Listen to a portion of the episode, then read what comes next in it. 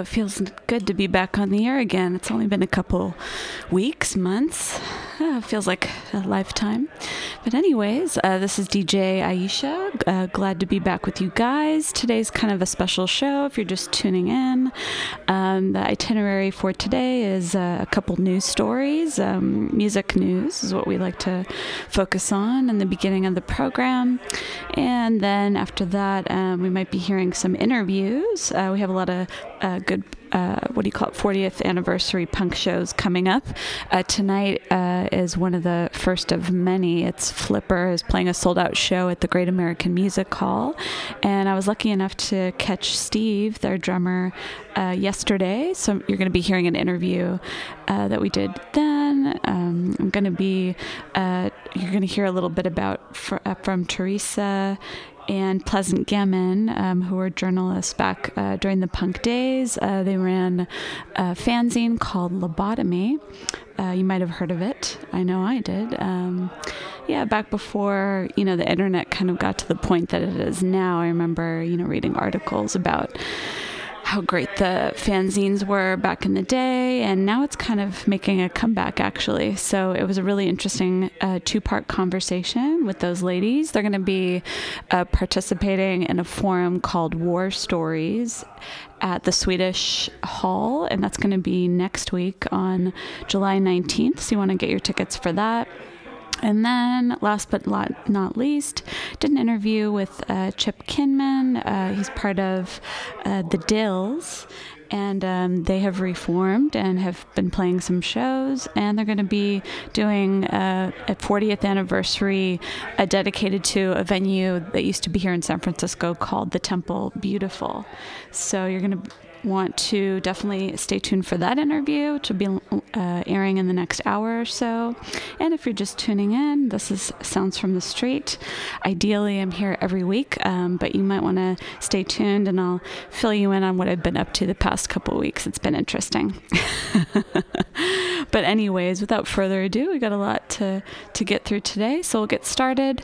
Uh, this is from the enemy dot com. Uh, there was a story that he posted earlier Uh, where Liam Gallagher is eating soup with a fork in his most surreal dig at brother Noel yet. And this is kind of an ongoing thing. If you guys didn't know, uh, the saga continues. Uh, Liam Gallagher shared a video of himself eating soup with a fork in a new surreal dig at brother Noel. You can watch the video below. I haven't actually watched it yet. Probably should do that. The video appears to reference Noel's insult of Liam from two thousand nine, in which Noel branded him a man with a fork in a world of soup. The former Oasis and B D I frontman has also seemingly waded into the debate surrounding Noel's scathing comments on Scotland in a recent interview where he branded it a third world country. Wow. Liam thanked fans for buying tickets for his upcoming tour in the video before bagpipes began to play. He then described Scotland as a beautiful country. Liam said, "I want to thank all my brothers and sisters for buying tickets for the tour. I really appreciate it. You've made a very so-called angry man very, very happy. I love you all, and I'll see you soon. By the way, Scotland is a beautiful country. I happen to agree. The people are magnificent. Get yourself up there. I am he, you are he, you are me, and we're all together." The High Flying Birds frontman made the remarks about Scotland in his ongoing war of words with Scottish singer-songwriter Lewis Capaldi, uh, who's that, which has seen him comparing the Glasgow singer to Star Wars character Chewbacca. Noel told Variety, "Fucking Chewbacca should enjoy his fifteen minutes. The greatest day of his life that I slagged him off or called him an idiot. It's the greatest day of his fucking life so far. He's just thinking, wow, well, I know you're Scottish and all that, but fucking hell. It's like a third world country, but for fuck's sake, man, you must have had a better day than this, surely."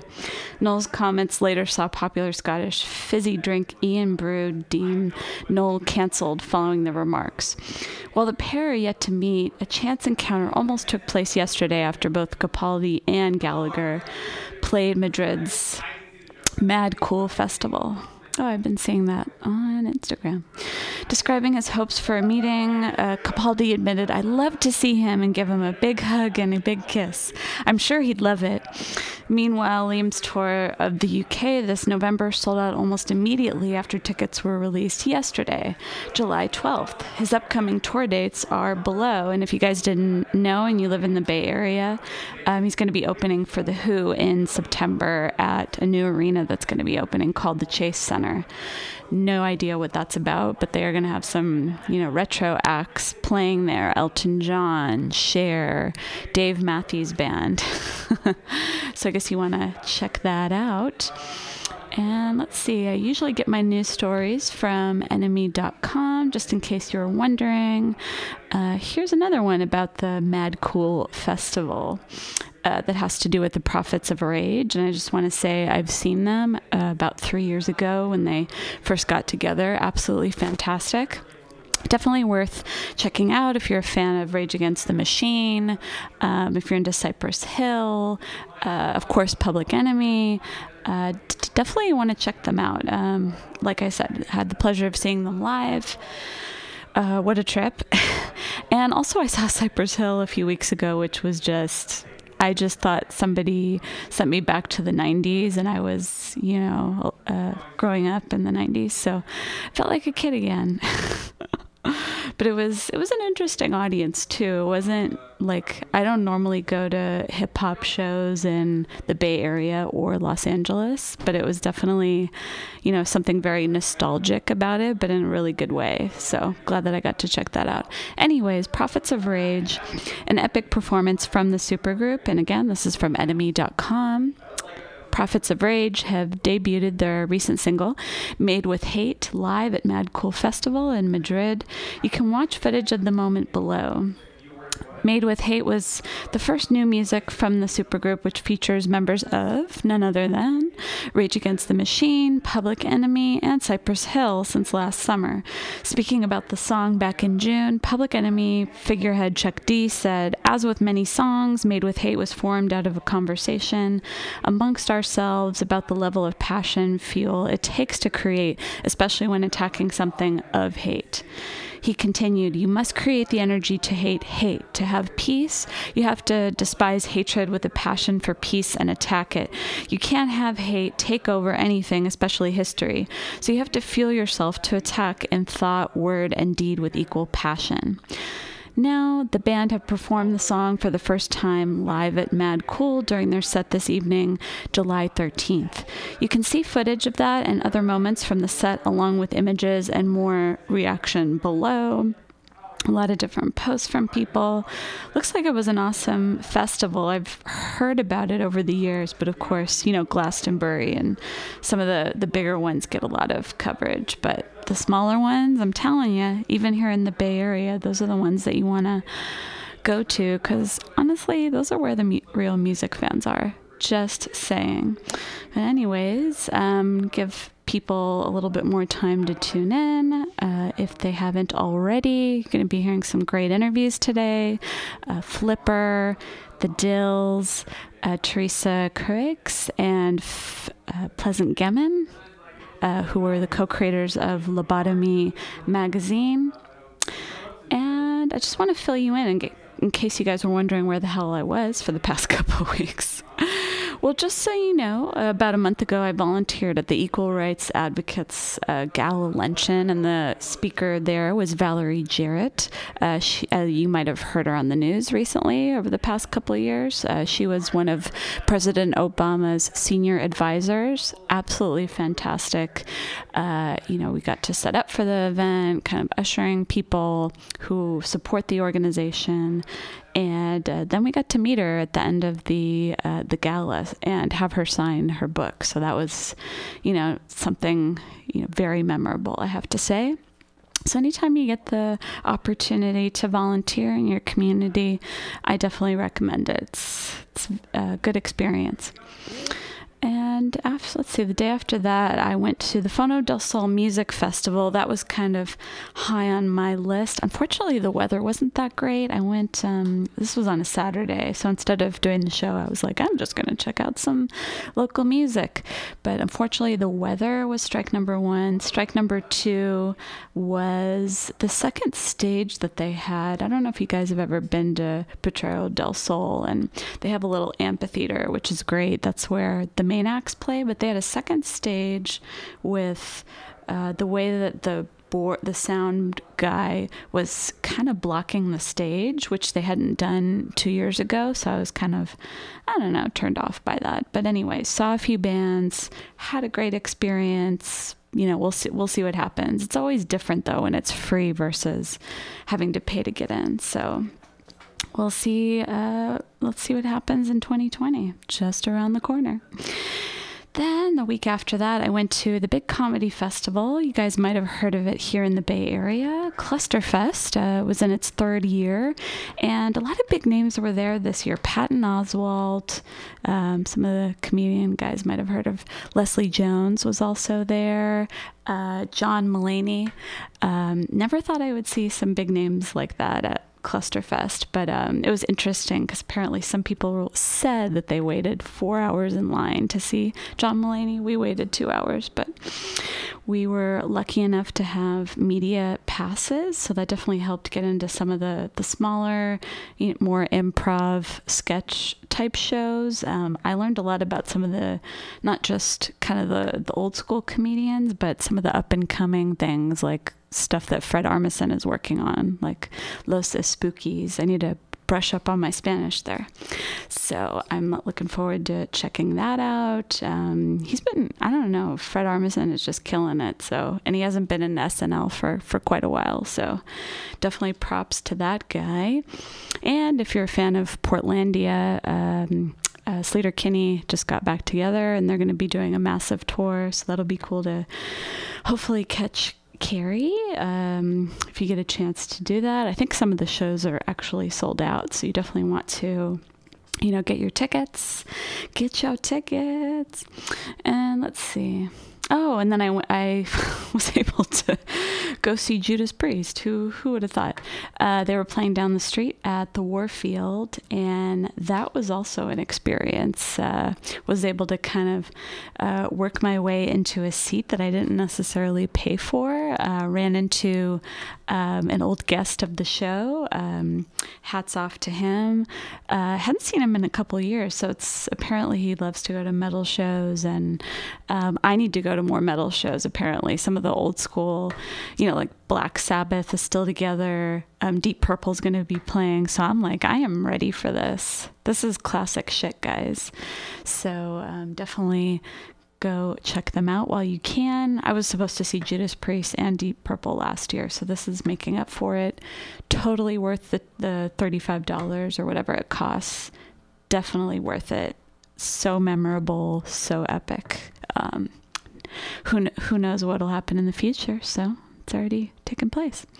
And let's see. Oh yes, and then last weekend um, was Burger Boogaloo, and uh, that one you might hear a few uh, inspirational tracks in the upcoming set list later. We'll see if we have time. But um, yeah, Burger Bo- Boogaloo is actually gotten so great over the years. I remember uh, my friend uh, Johnny and I, he's a designer slash uh, graphic designer slash illustrator. Definitely look him up on Facebook. He's got some great, uh, a great portfolio. And uh, so anyways, he's been going with me the past few years or so. We kind of took two years off. Um, twenty fourteen was the first time we went. Ronnie Spector was, uh, you know, headlining on a Sunday. So that was definitely something we didn't want to miss.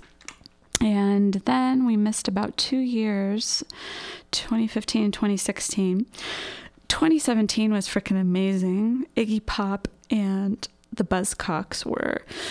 the two headliners. So that was, you know, kind of an epic comeback. And I just felt like there were a lot more people that year. And it's kind of grown ever since. And then twenty eighteen was Devo and The Damned. And we were so amazed when people were losing their shit during Devo. I mean, I don't know. I've seen Devo twice. And the first time I just didn't get that from the crowd, but who knows? Who knows what I was doing the first time around? I remember.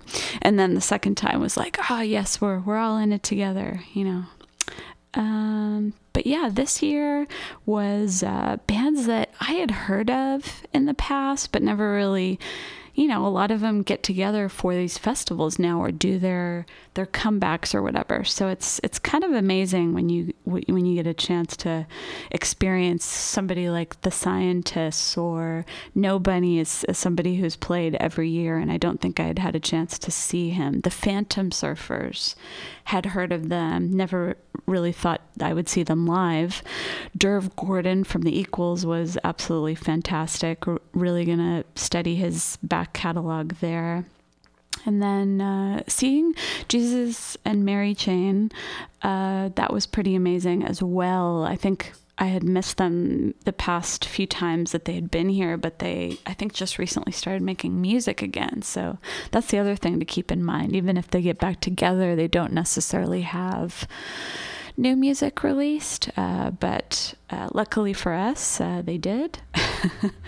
And we stayed, uh, Johnny and I saw them twice. We saw him on Saturday and Sunday, which was kind of interesting. It was like, oh, it would have been cool to have, you know, more head, another headliner, but we'll see what happens next year. And again, it was Burger Boogaloo's tenth anniversary, so congratulations. There's a lot of anniversaries happening. Burger Boogaloo tenth anniversary, uh, Flipper fortieth anniversary, Dills fortieth anniversary.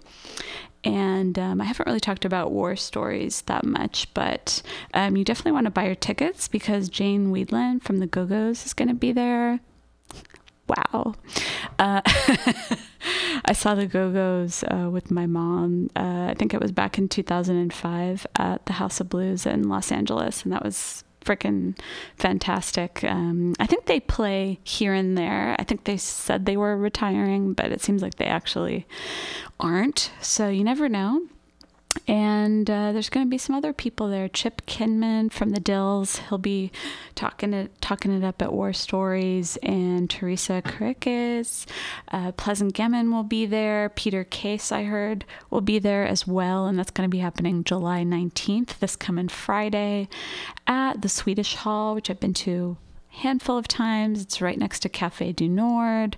It's pretty easy to get to on Muni. A little bit of a trek from BART, but definitely you can Lyft or Uber and figure it out. But definitely you want to attend some of these things. Uh, you kind of just want to get the feel for what it was like, you know, in the seventies. And I mean, I was telling Teresa and Ple- Pleasant, you'll hear it in the interview, that I was like, you were pretty much doing what I've been trying to do, you know, in my era, except now there's a lot more access to technology. So it's easy to kind of record things, get the word out there, that sort of thing. Whereas I think back then, there's a lot of manual entry going on, a lot of manual labor. So we kind of forget that take, and take that for granted. But um, I could really see some parallels there between what they were doing, uh, what I'm trying to do here in San Francisco. And I want to plead with you to uh, follow my uh, in, not Instagram. Well, you could follow my Instagram if you want, at D J Aisha. And that's also my Twitter handle. And on Facebook, Uh, at Sounds from the Street S F. Uh, there's a bit dot l y link if you would like to donate. Um, I do have a, a t-shirt store in the works. I've already posted some of those t-shirts on eBay just to test them out. So if you guys want to check it out, just type in Sounds from the Street when you're at ebay dot com and you'll see those. But um, yeah, definitely uh, check out Sounds from the Street on Facebook, D J Aisha on Instagram and Twitter. Uh, the money that you donate uh, won't necessarily go all to me. It's to help out with things here at the station. Uh, we needed to buy a new computer recently, And you know how that can be. Um, all those those little things, they start to add up. So definitely donate if you can. And I know I've been doing a lot of talking, so I'm going to go ahead and uh, queue up an interview for you. I think we should go with the Steve interview from Flipper, since they're going to be playing a sold-out show tonight at the Great American Music Hall. So stay tuned for that.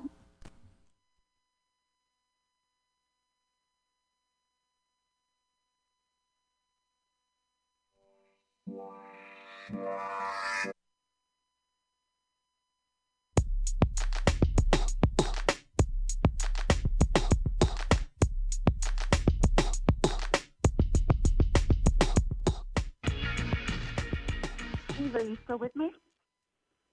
Yes, I am. Perfect. Awesome. Well, we were just chatting about uh, the show that you did last night in San Jose. It sounds like it, like it went well. And um, you have a few other shows coming up. Um, in particular, you're going to be playing at the Great American Music Hall uh, tomorrow evening. That's going to be a hoot. Yes, that will be a hoot. For sure. um, got all of our old friends coming out from the old days and stuff. It's going to be great. So, nice. you know, uh, we just found out yesterday that the show officially sold out. Oh, so awesome. if people if people want to catch Flipper this time around, um, mm-hmm. we are playing in Sacramento tonight. So that might be uh-huh. We did San Jose last night. That's over and done. So um, yeah. anybody mm-hmm. who wants to come see us might have to make the trip up to Sacramento. Gotcha. And so it's not we're, playing at the, we're playing at the we're playing at the blue uh, the, the blue lamp. We're playing at the ah. blue lamp uh, in Sacramento. Sacramento's mm-hmm. ninety miles from you know San Francisco, Oakland, Berkeley. Yeah. Um, and if you leave early enough, uh, you can beat the traffic. And uh, what time is this going to air? Tomorrow. Oh, tomorrow. Oh, shit. Yeah. All right. Well, never mind. No worries. Um, no worries. They can, well, then. Um, they, they can always check, um, you know, setlist dot f m. Sometimes I like to see like, can, what songs we, they play there. What's that? What's that again? If they want to see, like, the set list from the previous you know, show, and they want to compare it and contrast. That's a thing now, apparently. I don't know if you've ever okay. looked at that. But. No. Oh, there's set lists. Okay. Well, we're yeah. doing the same set list, so it's not going to be, you know, anything okay. that's... Uh... But anyway, um, so, well, let me just tell you how things have been going. Things have been going great. Um, mm-hmm. The anniversary tour has been going just amazingly well, and... Uh, Mm-hmm. all the shows have been really, really well attended. Some of them have been sold out. Others are just, you know, pretty packed and well attended. And uh, yeah. the crowds are more enthusiastic than ever. Tons of people are coming out that have never had a chance to see us before. Nice. And uh, we're making tons of great friends across the country, new friends, seeing old friends. Mm-hmm. It's been, mm-hmm. it's been great. The San Francisco show is going to be incredible. Um, and... We are really excited for that one. Um, of course, you know, lots of our friends are coming out and stuff, and it's the hometown show, and um, so it's going to be great. Right on. And the next, and Frightwig, who actually came into the studio a few weeks ago, uh, they're going to be opening, and how did that come into yeah. fruition? Well, um, Frightwig, actually, uh, when I started putting this particular show together and I started thinking about uh, support bands and who to play with, Frightwig was kind of the first band that came to mind. Um, wanted to pull them back in, and because we used to play with them back in the eighties and whatnot, and, you know, they were always a really fun, cool band. And our bass player, Rachel, used to be with them, and so there's all those connections. And... Um, Deanna and myself have been talking about trying to put the show together uh, with both of us for a while now, for a couple of years, and you know, and um, uh, uh, you know, so finally, it's uh, all the kind of pieces came together, and um, so yeah, I mean, before I can even ask, well, no, actually, I did. I reached out to Deanna and asked her what was going on with them, if they would, if they were, if they would consider reforming since they lost their drummer Cecilia, yeah. and um, Celia passed away, I guess, a couple of years ago. And um, mm-hmm. anyway, I, um, yeah. uh, you know, I asked her, and she said, "Oh yeah, you know, we're uh, talking about that now." So anyway, it all came together, and uh, and then of course um, our friend Jimmy Crucifix from uh, formerly of Crucifix, and the next um, mm-hmm. the next mm-hmm. was a band that he had before Crucifix. And, uh, of course, we played with Crucifix many times over the years, and um, but the next was uh, something that he's revived and is out playing with. So we invited him to come along um, on the show. And so anyway, and also we've never played Great American Music Hall before, and that's uh. one of those venues that uh, is pretty special in San Francisco. Absolutely. And I uh, really wanted to I wanted to play that. that venue. So I've been to shows there, and I love mm-hmm. that place. It's got so much history, and it's so beautiful, and, you know, we just uh, wanted to play there. So we can check that one off the list, and um, we're getting that one done. So, yeah, it's going to be fantastic. It's going to be great. It's going to be a big party. Nice.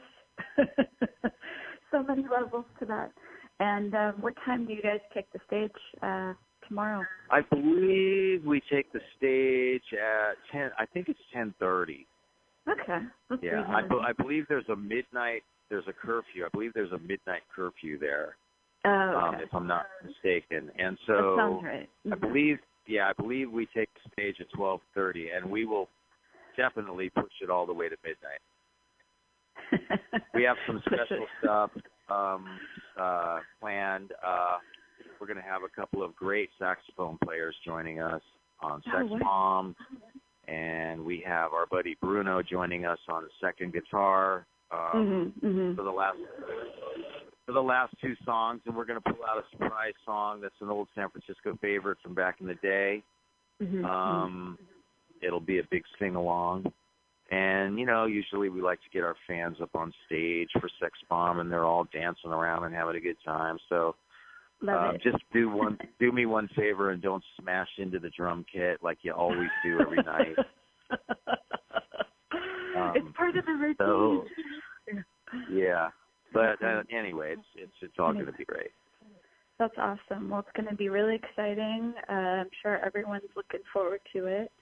And um, if you don't mind letting people know in case they tune in and have never heard of Flipper, what was kind of the catalyst for you guys, you know, back in the seventies to form a group? Well, we were all involved in the music scene, in the punk scene in San Francisco, um, right. nineteen seventy-seven, seventy-eight, seventy-nine. Um, mm-hmm. I was formerly in a band called Negative Trend with Will Shatter, also from Flipper. We were both in Negative Trend in nineteen seventy-eight. And then that band disbanded, and uh, Will and I got involved with Ted Falcone in in Flipper. And mm-hmm. um, we originally had, it was a community of musicians, so there was a lot of mix and match, you know, uh, leave this band, join that band going on. And um, so we originally had uh, Ricky uh, Williams as our first singer, who was had come from a band called The Sleepers, uh, mm-hmm. a great San Francisco band, and um, you know, he lasted about six months, and then we moved on to Bruce Luce, who joined us, and um, he was with us, you know, for pretty much all the way up through uh, two thousand twelve was the last time Bruce was able to tour with us. Unfortunately, he was in a an accident where he broke his back, and uh, that was back in Uh, nineteen ninety-four, and mm-hmm. it took him ten years to recover to the point where he could perform with us again, and we wow. got together with him again in two thousand five, and mm-hmm. we worked with him through two thousand twelve, but his back just became worse and worse with, you know, flopping around on stage and all that, so right. um, he had to kind of retire two thousand twelve when we brought David Yao into the mix in two thousand fifteen, and we did uh about thirteen shows with him back then, and then fast forward to now, two thousand nineteen, and we're we're going to be working with him throughout the year, doing these forty-year anniversary shows across the country, and we'll go to Europe in August. Uh, so we're um, We're out there celebrating the music, the anniversary, the legacy, the legends, um, and playing playing the music for the folks. Yeah. And forty years is definitely an achievement just there, just right there. Yeah, it's an achievement. It's an achievement mm-hmm. to be alive at our age, and uh, we've yeah. lost so many friends and family and people and all that. And, uh, you know, those of us that are still here, um, we need to get out and have fun and celebrate and go see bands and listen to music and, you know, enjoy whatever we've got left. So that's what we're go. doing. Mm-hmm. And do you think uh, punk is more relevant today than it was forty years ago? I think it's, uh, I don't know if it's more relevant. It was certainly relevant back then, and it is certainly relevant today. Um, mm-hmm. And especially uh, the old school punk, so to speak, quote unquote, um, is relevant because it was so authentic. And um, over the years and decades, there's been so many copycats and so many, you know, not really authentic, you know, bands, you know, people trying to sound like everybody else and that kind of thing is just not really authentic or original. Mm-hmm. In the early days of punk, everything and everybody was just original and, and yeah. uh, you know, authentic in what they were doing. And no one ever set out to sound like any particular style or any other band. And I, you know, I'm not really...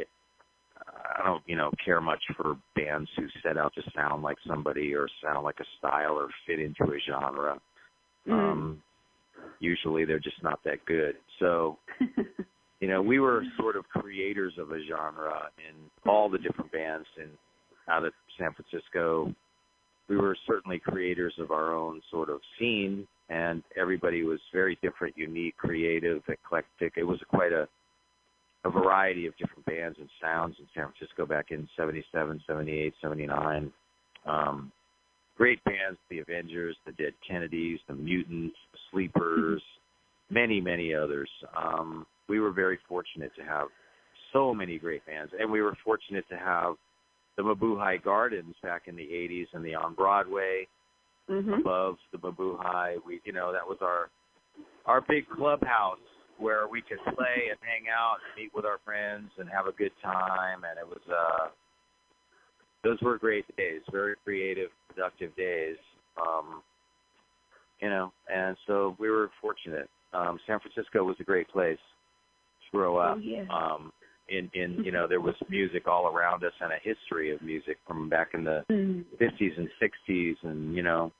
And then in the seventies, we kind of, I think, rescued the music scene from what had become known as the corporate rock world. Uh-huh. Um, you know, um, prog rock. And yeah, all of that kind of stuff or whatever. And, you know, um, so we created a scene and a type of music that was accessible to people, to the mm-hmm. any the average person could, you know, go to the Map or some other club, Sound of Music or whatever, and kind of reach out and touch it, you know, and right. talk to the people in the bands. And it was something that if you decided you wanted to do that, you could figure out a way within the scene to do it and make it happen. D I Y. There's there's still little pieces yeah. of that. yeah, yeah. Around, I suppose. I around. hope you know. Yes, yes. Got to grab yeah. onto it while we can. And For sure. where do you see where do you see them going in the future, in the next couple of years?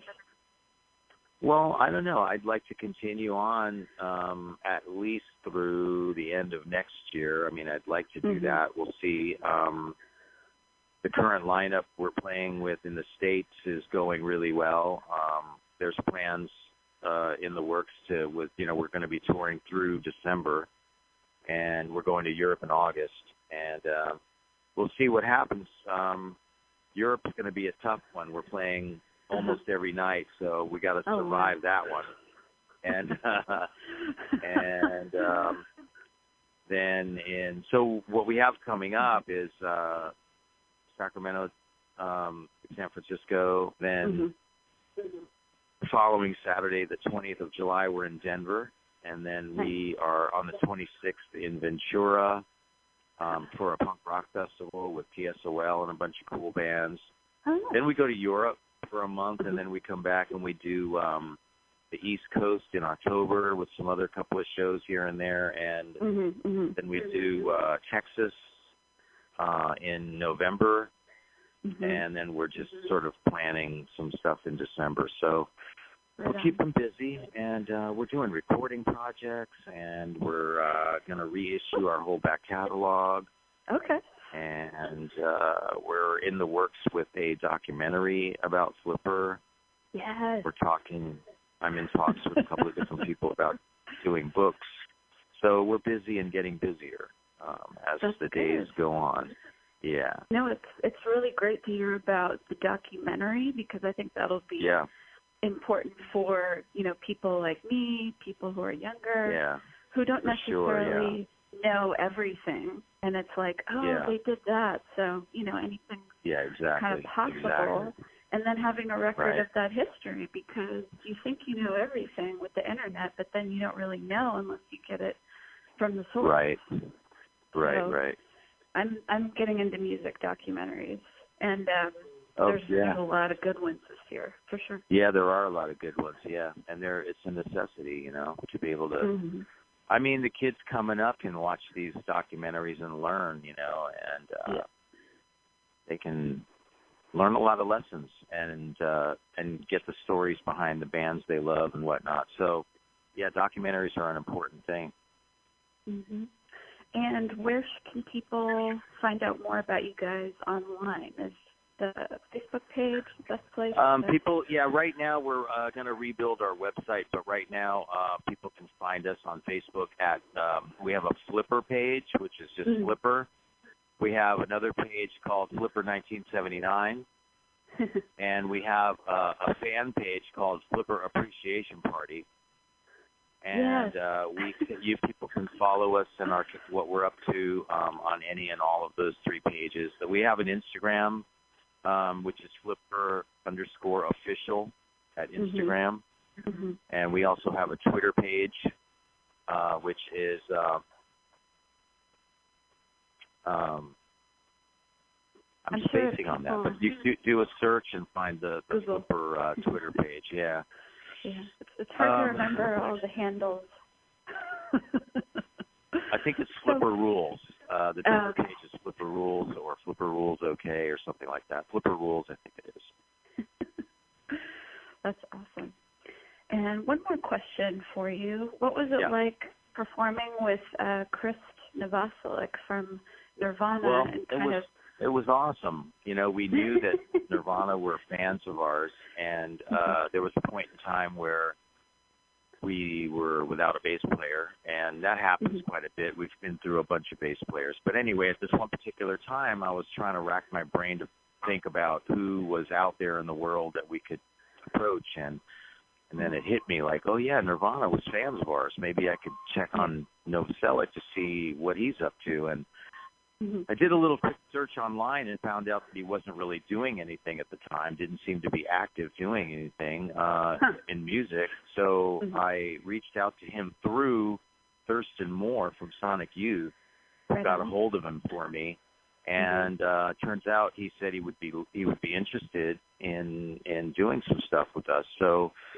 we got him on board, and we went and did a tour of U K, Ireland, and we did shows in the States, and we uh, we ended up um, recording an album, a couple of albums with him, a, a studio record and a live record, and uh, he was with us for two years, and then he parted ways, and um, we ended up getting Rachel, our current bass player, in the band, and we did some touring with her in two thousand nine, two thousand twelve, and uh, then she left, and we had our friend Bruno come on board, and we did some stuff with him in two thousand fifteen, mm-hmm. and then he left, and now we've got Rachel back, so it's kind of musical chairs in Flipper with, uh, with with with bass players. So, but anyway, it's Gosh. all good, you know.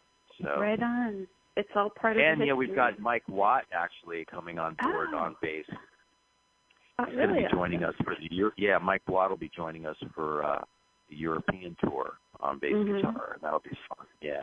Yeah, I've seen him. So, Gosh, it's been years, but yeah, who hasn't seen him? He's he's all yeah. over the place. He's in a million bands, playing every night, everywhere. Right, right, just all over the yeah. damn place. All, all right. over the damn planet. Well, it was great to, to speak with you, and excited. Awesome. Um, thank you very you know, much. For your show tomorrow. Cool. Thank you. And yeah, we'll um, see everybody in San Francisco at the Great American Music Hall Saturday night.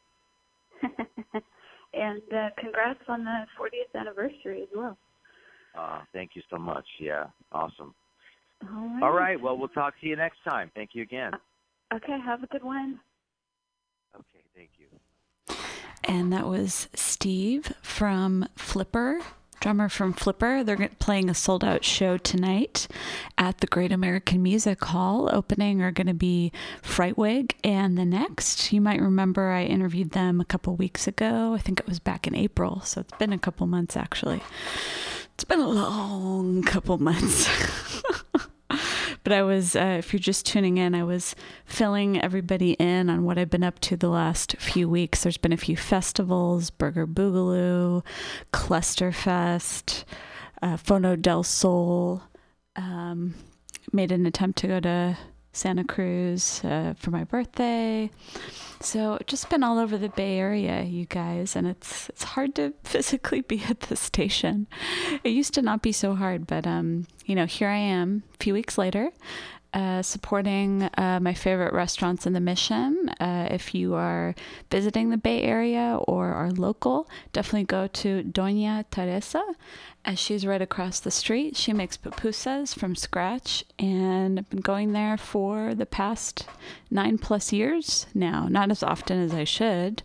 Normally I go to Papalotes, uh, located at twenty-fourth and Valencia. He also has a location on Fulton, I believe. I don't know the cross street. Might be Masonic. Might not be Masonic. But anyways, gotta support um, your local communities here, unlike what you're seeing in the news. Um, I'll try not to go too much into it, but um, I definitely don't agree with a lot of things that are happening.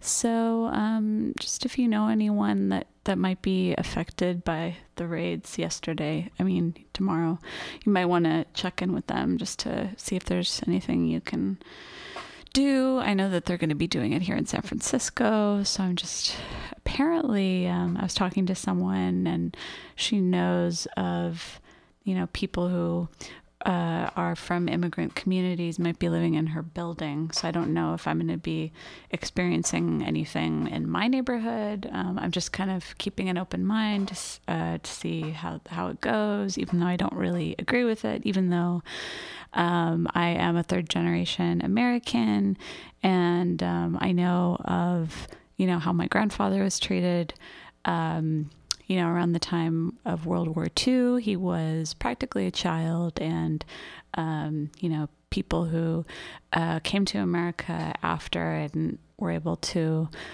live fulfilling lives, and he was one of them. It's still the, the whole experience of, you know, being interrogated and being in a concentration camp, or, you know, just li- living in, in hiding because you don't know, uh, you don't feel supported. And, you know, I'm, I'm not an immigrant, but I know I've been in situations where you just don't feel supported, uh, by the people around you. So I think it's always good to, to check in with people, if that makes sense.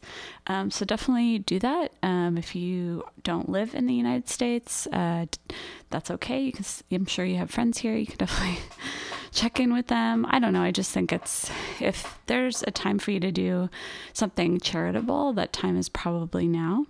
So uh, the sooner, the better.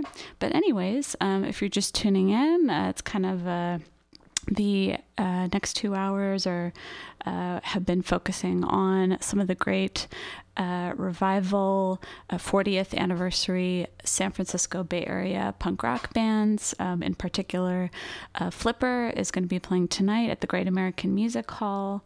And then uh, next week, the Dills are going to be playing at the Bottom of the Hill. And that's a tribute to uh, the venue called the Temple Beautiful, and I believe it used to be located across the street from the Fillmore, which I've been going to since I moved here um, just some really fantastic shows um, at the Fillmore, but there were other venues um, uh, that came after or were around the same time. And it's interesting, you know, kind of reading about them online, like Mabuhay Gardens and uh, Madame Wu's in Los Angeles, and how uh, Chinese Americans are kind of involved a lot with the punk scene uh, in Chinatown and Santa Monica, where I grew up.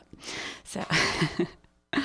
And anyways, um, I do have some additional interviews for you. Um, another ben- uh, another event that's going to be taking place on Friday is War Stories, featuring Jane Weedlin, Chip Kinman from The Dills, Peter Case, uh, Teresa, and Pleasant Gehman are also going to be there as well. So you definitely want to get your tickets.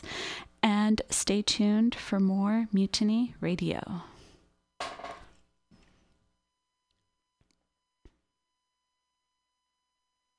Hi, are you ladies still with me? Yes. We are. Perfect. Awesome. And you guys sound fantastic. Always a plus. Oh, no. Now there's a little bit of a, a radio sound in there, but that just makes it sound more like they're tuning in, like the good old days. Great. Um, well, Teresa and Pleasant, uh, tell me a little bit more about how you guys Um, we're able to put this event together for War Stories. Sounds like it's going to be pretty interesting. Well, War Stories, um, it started last year in February. We were doing a conference. At, we were doing a punk conference at U C L A called mm-hmm. Curating Review, and both of us had already taught um and lectured at U C L A as well as other colleges on, on the subject of punk, which is mm-hmm. something that back in the day we never would have dreamed of doing. Mm-hmm. who, who gets paid to speak at colleges about your misspent youth, you know? Mm-hmm. So um, anyway, we were, we decided that uh, it would be fun to do sort of an after-party for, for the... I'm sorry, are those um, noises like... me or you? I'm not sure. I don't think it's me. So it's static. All right. But anyway, um, where Pleasant left off, when when she mentioned that we were um, lecturing at different colleges and stuff, mm-hmm. people, a couple of uh, students would try to ask, you know, smart, school-oriented, but it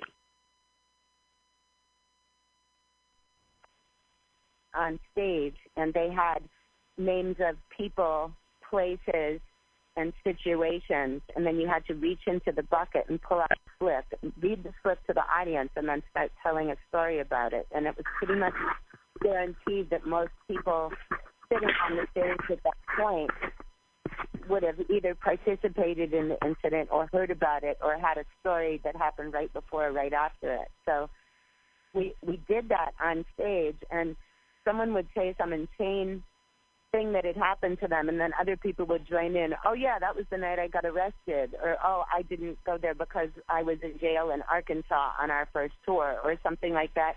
Right. And we'd all be laughing, laughing hysterically, and at some point I'd look at the audience, and their mouths would just be open, like they couldn't even believe the crazy stuff we were talking about, that, that we had obviously all participated in. So it was super fun on stage and for the audience. It was, it was, it was just like it was like we were sitting around in somebody's living room just discussing old war stories, and that's why it's called that. I, I you know, because we're we're all veterans of the punk scene. There you go, and I love that. Yeah. And I hope I hope that there's going to be people in my age group. I'm in my mid thirties, and then younger possibly. Because then they, we can learn more about, you know, what it's like to live offline and how it is to kind of not just live through social media all of the time, but it's good to just kind of go out and, and make your own story or write your own story, I like to say. Yeah, there was, there was at all those previous shows, there's been young people there. And those are the people that, like, when we start telling them that there was, like, no landline or any of that, like their eyes kind of go as big as saucers, but then they start realizing what it was truly like, you know, mm-hmm. like the way that the punk scene is imagined by younger people that weren't in it is very different than what it was actually like. Right. And it sounds like it was yeah, I mean, very... Oh, go ahead. Oh, no, it's just really... So many things that people take for granted now, we made safe mm-hmm. for them, and it was really dangerous for us to say, you know, have pink hair or right. whatever. I mean... Yeah, we it, couldn't get jobs because of the way we looked, even if we tried to tone it down. If you were a woman with short hair or with, like, uh, one color in your hair that wasn't natural, people stared and, like, you know, if you were wearing a lead jacket and all black walking down mm-hmm. the street, it was mm-hmm. pretty much, like, universal that a car full of, like, sort of, you know, jocks Jock. or redneck people or, or gang people would come and, like, throw garbage at you and scream things, and a lot of people got beaten up, you know, because right. they're looking different. Yeah. And, um, and now you could sue for mm-hmm. discrimination if you didn't get a job because of the way you looked. But in those days, you just didn't get a job, and we were we were scrambling for jobs. You know, like we wanted to work, but it was just kind of impossible with our with the way that we looked. It wasn't even the lifestyle, you know. Mm-hmm. Mm-hmm.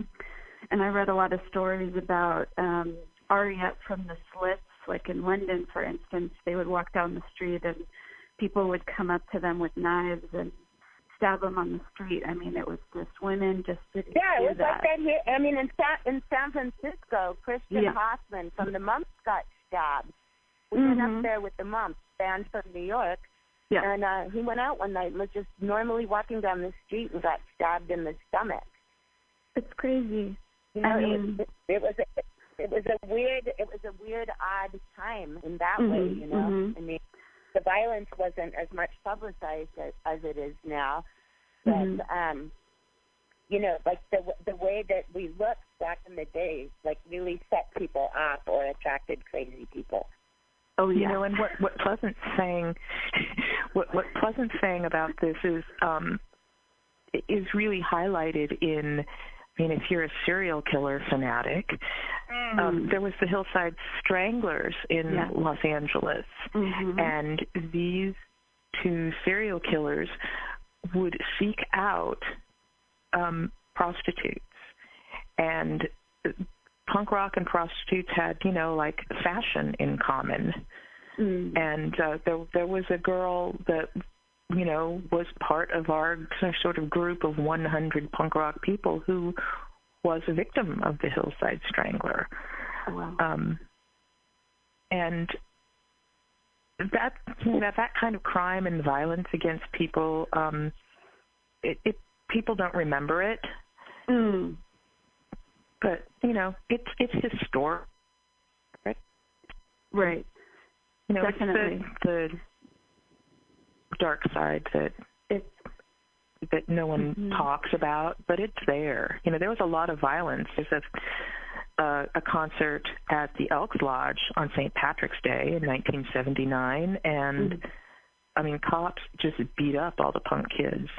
Beat up little girls. Yeah. It's terrible. How would you say um, Me Too and, and Time's Up, do you think that that's kind of an offshoot of, of punk in a weird way? Well, I mean, we were we were um, we were in back in the in the day in the seventies. We were all all the women were feminists. I mean, whether they were calling themselves or not, you know. Mm-hmm. So by the time that like Bikini Kill rolled around, all of us had already been doing it fifteen years earlier, if not more, probably more than that. Mm. And, I mean, you know, we liked Bikini Kill, but we were like, there's nothing new about this. I mean, this is not, like, a new revolutionary concept. And so now with Me Too and Time's Up and all of that, I think, I mean, there is nothing new about it. But finally, people are speaking out about it. Women are speaking out about it. And because of social media, they're being heard. Mm-hmm, mm-hmm. You know, heard and seen because the legions, there's so many. Back in the seventies, eighties, or even the early nineties, like we didn't know what the numbers were of all the people that were united in the same way we thought, because there was, you know, not general public access to the Internet, and, and there was no social media then, you know? Right, right. So it was pretty much like you were saying, unless you knew someone or someone was able to confide in you, there wasn't any way of knowing about, you know, having a shared experience like that. So now it's... Um, no, that's... Mm-hmm.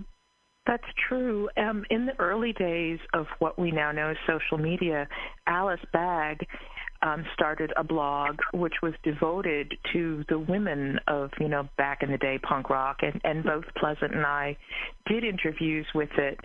And it's not like we intentionally said, well, you know, we're a feminist and we're doing it. It was all because there were no resources for us, and for the guys either. There was just no resources for the punk community. And we created and grew a community. You know, people wouldn't give us jobs, so we opened our own stores or started our own businesses, and people wouldn't let bands play in the established clubs, so we started our own. Um, you know, we couldn't, you know, get jobs as as writers or photographers, getting placements in magazines, so we made our own, you know, and yeah. Yeah, and then that was crazy because those amazing photos. Oh no, you you cut out there, Pleasant. Both of us, our jobs. You know, our, our jobs, like Teresa's like a internationally known, like iconic rock and roll photographer. I mean, she's got like the most ridiculous pictures on earth, and I have the craziest stories on earth. Actually, we both do, but it's because the people that we were writing about, the record companies that they had just barely been signed to, had no idea what to do with them. Mm-hmm. And we could mm-hmm. just, there was, there was a rock and roll hotel in Hollywood called the Tropicana on Santa mm-hmm. Monica Boulevard, and it was like the West Coast version of the Chelsea Hotel. Every band stayed there, but, but just, um, we would just we would just call the Tropicana number and say, who's in town? Or we'd know that like the Cramps had just checked in or Blondie had just checked in. So sometimes nice. We'd call the room, but most of the time we'd go and knock on the door and say, hey, we're Pleasant and Teresa. Want to get drunk and go thrift store shopping with us? And they would always say yes. There was no publicist back then. You know, want to come to yeah. a same party at our house? You know, mm-hmm. and, they, and mm-hmm. they would say yes. And I mean, it was the seventies, so the parties were insanely wild. But you know, like back then, those people were unknown, unsigned bands, or signed to a small indie label, or had just been. just barely been signed to a larger label, like, like, um, you know, and some of them were English, and some of them were from New York, from New York, and some of them were from here. But mm-hmm. like now, people are like, "How do you, how do you know this person?" And I was like, "I've known him for forty-five years." And then also, it was funny because later on, people would would want to, you know, publicists would contact either one of us and say, mm-hmm. um, "Oh, well, do you want to, you know?" We'll give you we'll give you an access pass, and you can meet meet the members of blah blah blah, like some some right. you know stupid stupid band that we wouldn't care about, and then you'd be sitting, you'd have to politely decline, but in your mind you'd be thinking, how can this be party be any good? When I was seventeen, I was stepping over Dee Dee Ramone, who was vomiting on the floor, to go into a party that had all of the Dead Boys, all of Blondie, Tom yeah. Waits, and, mm. you know what I mean, like. Yes.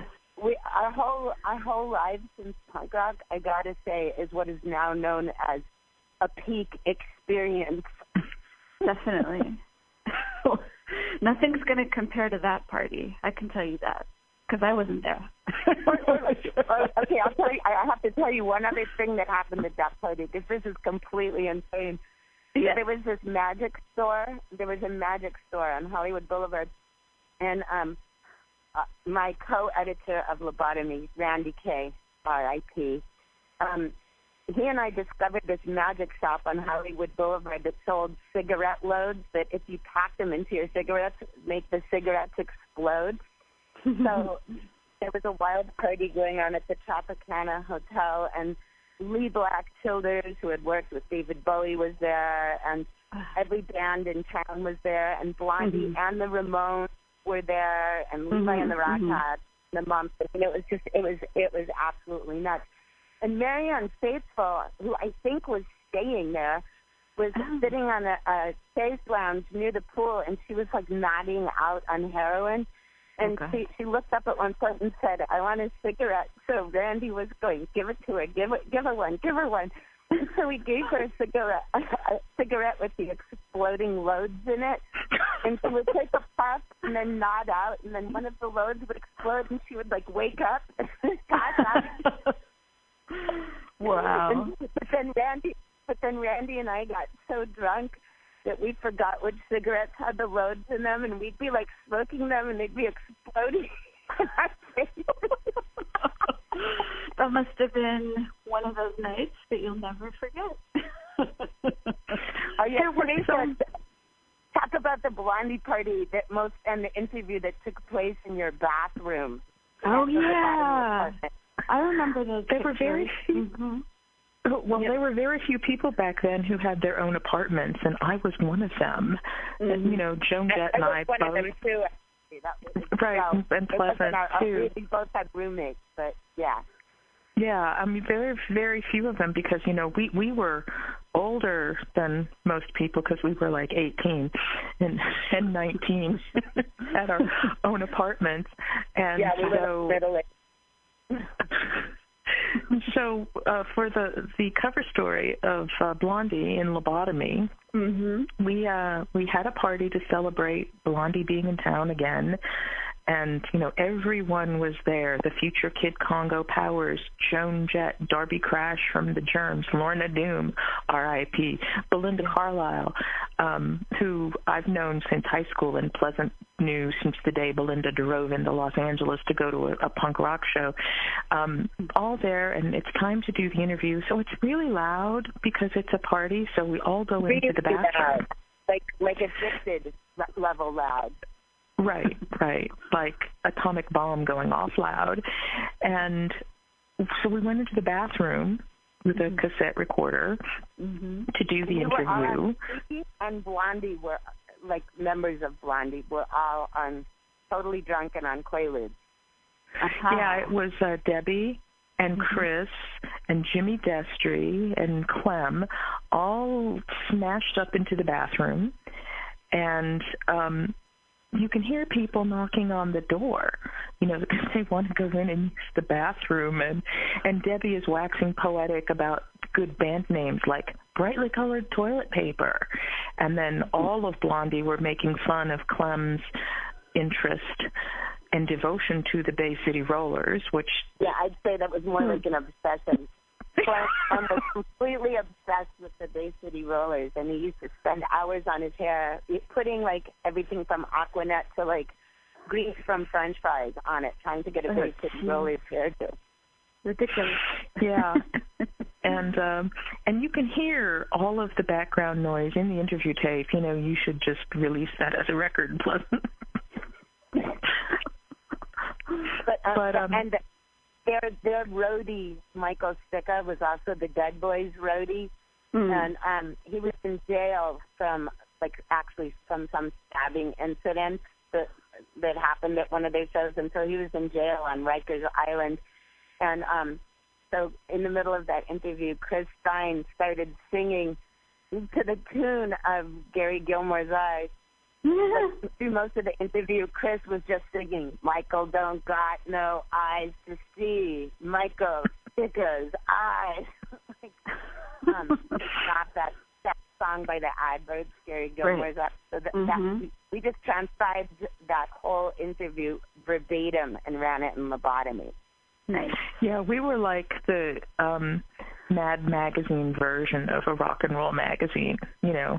Mm-hmm. Completely. It was exactly like that. We had a really silly, stupid, fun sensibility. Like when we were writing about, the, whenever we wrote about the Dills, um, Chip Kinman's band, that's um, when Chip will be at the at the War Stories show um, on the nineteenth at Swedish American Hall, but the Dills are also playing at the Temple Beautiful reunion the next night in San Francisco as well. But But whenever we would draw, whenever I would always like, I would handwrite a lot of the magazine because I had cut typing class off through high school, not knowing I was going to become a punk rock journalist. Anyway, so I would draw pictures, and because Chip and Tony Kinman were both so tall, I would always put pictures of them that I had drawn near the top of the page, and like draw them wearing basketball uniforms, but the the top of the page ended with their necks, like they were too tall to, um, you know, they were so tall that they would go off the page, like in a Mad Magazine cartoon kind of way. And did you know that Chip Kinman owns every single copy of Lobotomy, that he owns copies of Lobotomy that neither of us have? No, I didn't know that. We, we didn't know it either until we started talking to him about, about it.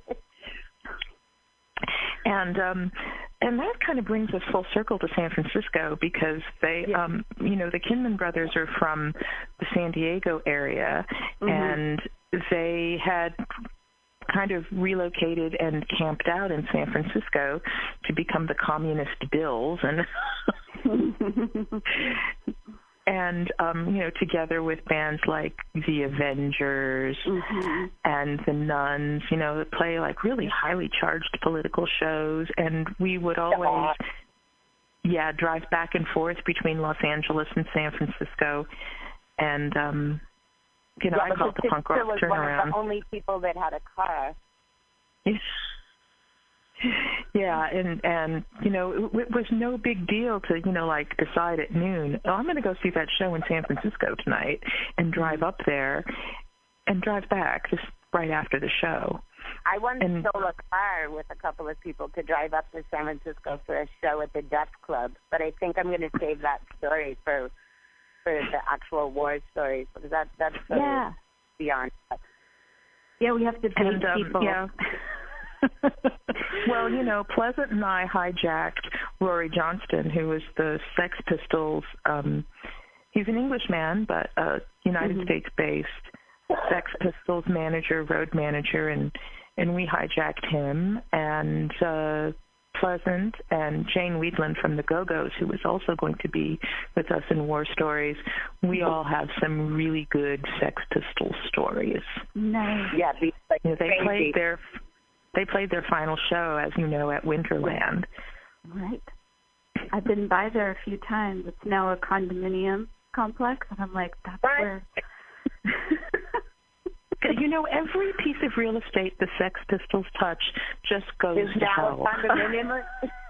No, because the Talesian Ballroom in Memphis, Tennessee, where they played, is now a Taco Bell. Oh, my God. Oh, my God. That's so crazy. I'm so bummed about so bummed about Winterland, because I saw yeah. so many great shows there. Oh, is the Warfield Theater still there? It's still there. I'm going there tomorrow night, actually, for one of the Democratic Party forums. So that's still going strong. Well, a lot of the the venues, a lot of the venues now, they're kind of doing strong. It's kind of like a money making. They've turned it into a money making thing. You know, I'll leave that open to interpretation if that's a good or a bad thing, but well, Pleasant, Pleasant and I have a really excellent story that, you know, if you're if you're a San Francisco person and you want to find out all about our decades-long relationship with Iggy Pop and Blondie, yes, of course, we we um we have some things to tell you about Iggy at the Warfield Theater. Nice. Yes, and we did. And we also we also have crazy tales of Mabuhay Gardens mm-hmm. and Berkeley Square and, and mm-hmm. the Stone and some of the other um, Bay Area punk clubs too, like um, like in San Jose and mm-hmm. uh, Palo Alto. There was crazy punk clubs. I mean, my band, The Screaming Sirens, toured up to San Francisco a lot. We were up there at least two or three times a month, seriously. Wow. Um, and we'd mm-hmm. stay at these wild warehouses in Oakland, you know, that were, um, when that when that warehouse burned down a couple of years ago. Yeah. Mm-hmm. Um, I can't, like, that looked so much, like the pictures they were showing on the news looked so much like the Phoenix Ironworks warehouse, which was a hotbed of punk rock and skateboarding. in the eighties um, that people people were like texting me and calling me and emailing me saying, "Is that that place that the sirens used to stay at all the time?" But it wasn't. But yeah. It looked so similar. You know, the, yeah. the warehouse parties up in the Bay Area from the um, seventies and the eighties were just so wild, and again, completely under the radar of the of the police. And um, they, by the time that raves started coming in, all mm. of us were just sort of rolling our eyes, because even though those were supposed to be underground, and I guess they kind of were, they couldn't yeah. hold a candle to the private parties that were going on in the Bay Area. I mean, we're talking about parties with full skateboard ramps, with like mazes built in them and stuff, and they weren't they weren't for pay. It was just like, you know, people just artists and musicians just putting together a wild environment for um, for parties, you know. Yes. And then there was all the all crazy clubs in the Bay Area. Mm-hmm. No longer there, like Hubbard Wagon and the Kennel Club. I mean, the stories that even I just have, not even anybody else that's on the show, from, from playing at those places, you know, like the clubs in the Tenderloin that were just trying to make money by having rock and roll shows, and the people that went to them, or the, mm-hmm. the lunatics that wandered in off the street. Like, it, it just seems like so surreal. They're still around, believe it or not. There's lunatics everywhere. No, I, I know, I know that that's still true, but you know, this was a time capsule lunacy that, like, really right. won't happen anymore, because, again, yeah. there was no, there was almost no police intervention, you know? Mm. Like, the, mm-hmm. some of those some of those little rock and roll clubs back in the day were, you know, they would have regulars that were, like, you know, sixty-five, or, you know, someone that was a drag queen, but in those days, drag queens weren't revered the way they are now, you know? Right. So those right. people would be there combined with all the, like, crazy rock and roll kids. And then, you know, there'd be, like, hookers, like, trying to work out of the bathroom while, like, um, you know, the Mud Women were playing or something. You know, there'd be a, a crash worship show, and there'd be, like, some, like, eighty-five-year-old barfly sitting at the bar, like, you know, holding their beer up and taking it around and exploding it into the crowd. I mean, it, it was nuts back in San Francisco in those days. It sounds like it was a good time. It was. I mean, but, I mean, sometimes this is the other thing. When we start telling yeah. the stories on stage, mm-hmm. you, you can just see people in the audience looking at us going like, how are these people still alive? And I often wonder that myself.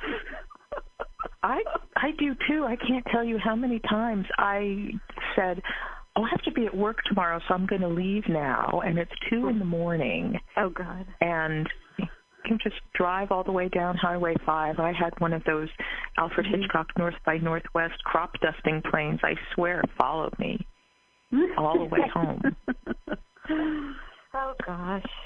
Well, I guess the equivalent for me would be going to a, you know, a music festival in Oakland, or, you know, it's much more control a controlled environment, I guess. But you can, you know, I try and let loose here and there when I can. Yeah, no, I mean, not not it, not only about letting loose, though, but but mm-hmm, I just have mm-hmm. to say, you know how there's like like V I P meet and greets for an all access pass at festivals. I know. Today? And they cost a fortune. But I was just looking at it.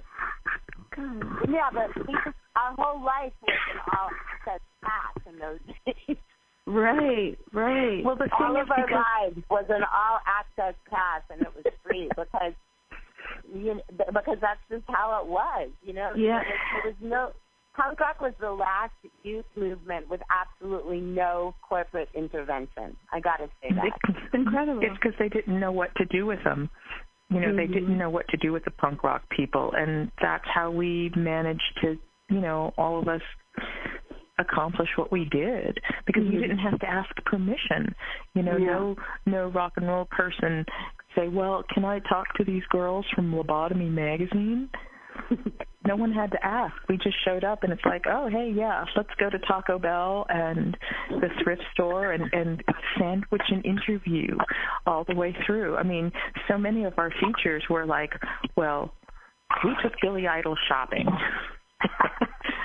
Yeah, I'm getting like, ideas. I, I I'm just packed, or, or like I just like showed up at the recording studios in New York when the mm-hmm. Clash were recording Tommy Gun, and I just got to sit in on the whole session. No one said, "Who are you?" I said, "I'm from Lobotomy magazine," and they said, "Oh," like as though it was Billboard or something, you know. It's amazing. I was just listening to a podcast about um, you know, their their albums, the, kind of the succession mm-hmm. of albums, and it was really interesting. Narrated by Chuck D from Public Enemy, so that was kind of an interesting angle, hearing it from somebody who, you know, hip hop. I feel like was kind of a. Did you guys have any interaction with people who were, you know, just getting started in hip hop? Because I feel like the hip hop scene. Well, okay, so I, when I when I moved into um, a house, in, you know, like in nineteen eighty-eight, um, mm-hmm. I was just looking for a place where I could have a cat and make noise belly dancing using my finger cymbals, mm-hmm. and I saw this little house for rent, and I was looking around, and there was this. It was an old craftsman house, and there'd been this. Um, there was a thing that was obviously the laundry room, and I looked in it. And there was these two giant monitor lizards that were about four feet long, and there was these, like, pythons that were hanging off, like, these sort of snake trees that were made. And I was like, what is this? And then I started hearing all this insane, um, like, sort of hip-hop noise and drum tracks. Yep. And I didn't know what it was. And then all of a sudden these two, like, giant guys came out onto the sidewalk, and they were looking at me with their arms folded, and they were like, yo. Are you here about the uh, apartment for rent? And I was like, yeah. And they're like, we make hip hop. Is that going to be a problem? And I was, th- and I just said no because I was thinking, wow, any mm-hmm. landlord that allows giant reptiles and um, like you know, gangsta hip hop people is not going to care about my finger cymbals or a cat. And then um, it turned out that the, the whole front part of my house was Ice-T's recording studio, and there was oh. always people like Africa Islam, Africa Bambaataa. One time nice. I had a girl staying with me, and you know she was she was from overseas, so she was jet lagged, so she was wandering mm-hmm. around the yard and came back in and woke me up, and she said, "Pleasant, what's Flavor Flav doing in your yard?" And I was like, "What?" And she was down here with a clock on. Like at like you know eight o'clock in the morning, just yes. waiting for like the people in the front house to wake up. Love it, love it. Well, you know the funny thing about Ice-T is that the um, intern I had when I worked at Island Records mm-hmm. discovered him, ah. and they're still they still do business together. A, a, a young man named Jorge Hinojosa, mm-hmm. whose um, father was a diplomat, uh-huh. and he lived in Riverside, and and this young man drove from Riverside to Hollywood two days a week to do his internship, for which he did not get paid. And he went mm. out to shows every night, and he discovered this dude, Ice-T. And they even yeah. they even even funnier, or not funnier, but like just, there was always a sort of a punk rock and alternative rock, which it wasn't even being called that then. Mm. Um, connect. There was this network of after-hours clubs in Los Angeles. I mean, there was like a few different ones that weren't, you know, they weren't house parties. They were legit illegal after-hours speakeasies. And one of them was called the Zero Zero Club. And mm-hmm. the other one was an offshoot called the Radio, and it was run by um, Wayzata that ran that. Um, His name was Wayzata Cameron. He ran the Zero Zero, and K K from the L A punk band The Screamers, and mm-hmm. Ice-T. And so the radio just played uh-huh. like, you know, it was open after hours, and it would just play insane like New York hip hop, and people mm-hmm. would get up and do like live rapping, and there'd be punk rock going on. I mean, it was it was nuts. It was it was another whole dimension of the yeah. underground punk rock scene, because in those days, like. Hip-hop mm-hmm. and rapping, as it was called, was very much um, like a slightly different and, you know, just as urban version of punk rock. You know, it's basically right. the, all the same concepts, just the music was different. Mm-hmm. Some of the best music ever made in that, that time period. All yeah. right. Well, you got, you ladies are going to be at the Swedish Hall on July nineteenth, and there's going to be a few other interesting people there, Jane Weedlin and Chip Kinman, and there's a few others, I believe. Yes, there's Peter Case, uh-huh. um, who was in the Nerves and the Plimsolls, and who on his own as a solo artist is a Grammy-nominated singer-songwriter. Mm-hmm. Um, and as you may know, the um, the Nerves had a song called Hanging on the Telephone, which was made yep. into a hit by Blondie. Mm-hmm. Peter will tell a really great... Had the very first, like, like sort of illegal punk club for one night only in L A There's also Jeff Drake from the Joneses, who um, mm-hmm. he lives up in the Bay Area, and he's from there. And the Joneses mm-hmm. were like a huge sort of, when I say post-punk, I, I don't mean like art or no-wave music. I just mean it was a little bit later. It was in eighties sound, and they toured all over the place and were constantly up in, in San Francisco and San Jose and Santa Cruz and all the, the punk clubs that are up in the area. So all of us are going to be on stage telling stories, like, as equal to or surpassing what we've just told you now. And the tickets are available at Eventbrite. They're twenty dollars. Mm-hmm. And the club, Swedish American Hall, is first come, first served. So it's festival seating, quote, quote. It's like Southwest Airlines. You have to get there early if you want a good seat up in the front. Absolutely. That's right. And, the eight, and the show starts at eight thirty. And the big bonus is that we all knew each other back in the day, and we've mm-hmm. been in touch. The, we've never not been in touch with each other, even uh-huh. though we, you know, don't live in the same place.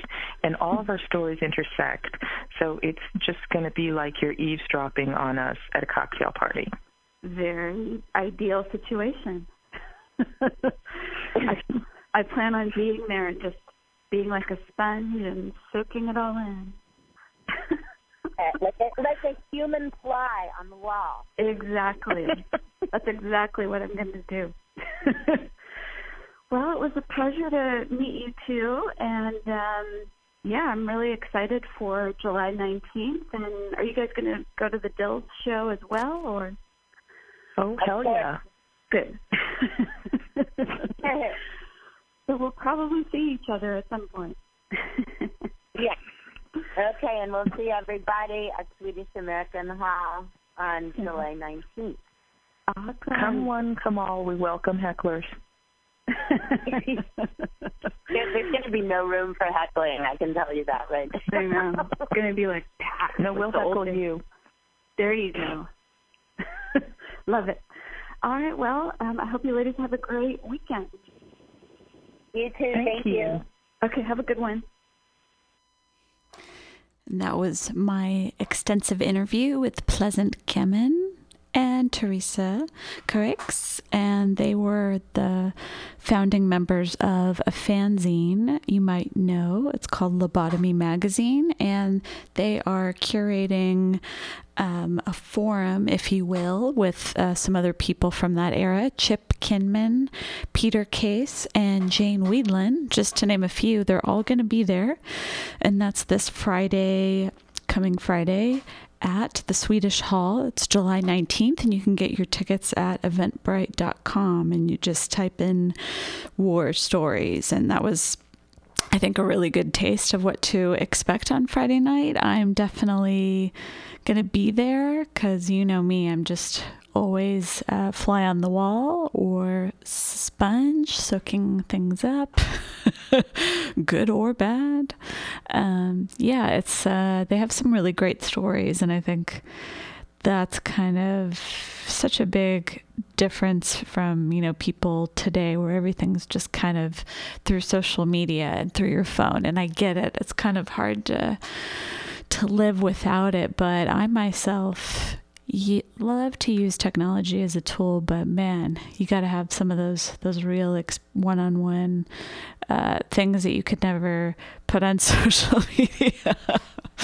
Those kinds of experiences are the best. So definitely go out and have some of those this weekend or this summer if you can. Just uh, live your life, and also uh, make sure that you're attending War Stories July nineteenth. Um, I just previously aired the interview I did with Steve from uh, Flipper. They're playing a sold-out show tonight at the Great American Music Hall, uh, so hopefully you got your ticket for that. And if you didn't already know, uh, July twentieth, uh, Chip Kinman and The Dills, uh, newly reformed, uh, they've been playing some shows recently. Uh, they're going to be playing a fortieth anniversary show as a tribute to the Temple Beautiful. Uh, and that show's going to be happening at Bottom of the Hill, not too far from the station here in the Mission. So I'm just going to make the trek over there next week, and that should be amazing as well. It's just going to be a, a fun couple couple days here in the Bay Area, uh, celebrating, you know, the fortieth anniversary of, you know, some of these very well-known San Francisco punk rock era bands, meaning Flipper, The Dills, in particular, and, you know, a lot of other bands have been reforming. Uh, The Cure just got back together uh, not that long ago. I think it was like f- maybe about five years ago now. I don't know. Time passes by so quickly. But anyways, you know, things like that, things that, that are so epic, you just never thought you would have the, the opportunity to see them perform. And um, hopefully I will be seeing The Cure, by the way.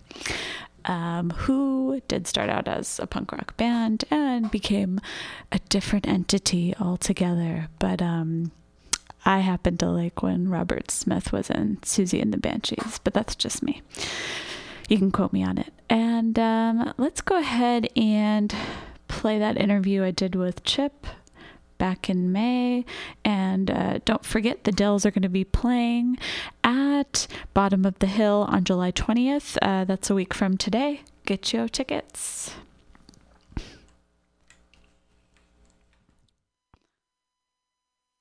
Chip, are you still with me? I'm right here. Woohoo! Okay, we're recording now. I think we're we're in it to win it, as I like to say. Yes, ma'am. Yes, ma'am. All right. So you're going to be up here in July. I believe you're going to be doing two appearances. One of them's going to be kind of a chit-chat about the good old days on July July nineteenth. And you're going to be joined by some other, you know, infamous uh, women, I'd like to say, from that era. Jane I Wiedemann, so. mm-hmm. um, Pleasant Gehman. Um, Pleasant you know. Gehman, yes, and um, um, Teresa. And I don't. Uh, I think Peter Case is, is up there, and uh, yeah. maybe I can drag maybe I can drag Peter Urban up on stage, or some other people. We'll see. Yeah. We'll see who comes out to it. But that that's going to be a lot of fun. That's the War Stories show. Right. And we did one down. We did one down here in Los Angeles at the Roxy, and it was oh. it was really terrific and a lot of fun. Um, uh-huh. Kind of a kind of a strange thing to do, you know, because right. especially when I did it at the Roxy. I mean, I used to come up to the Roxy, and you know, when I was in high school, and you know, mm-hmm. in the in the mid seventies, early to mid seventies, and, and come up and see, uh, uh, you know, Doctor Feelgood and Steve Hartley and Cockney Rebel and bands like that, and um, and you know, if someone would have told me then, hey, when you're sixty, you're sixty years old, you're going to be up here on a panel, you know, talking talking about the good old days. Great. Um, yeah, I wouldn't have believed it. I wouldn't believe it. So, but there it was, and. Uh, So that was a lot of fun. So I'm looking forward to doing it in San Francisco. Right on. And that's going to be at the Swedish American Hall, which I've I've never seen a panel there before. I've seen performances. Mm-hmm. So that'll be interesting. And yeah, then, what part of town what part of town is that in? Do you know? Um, it's kind of near Church and Market.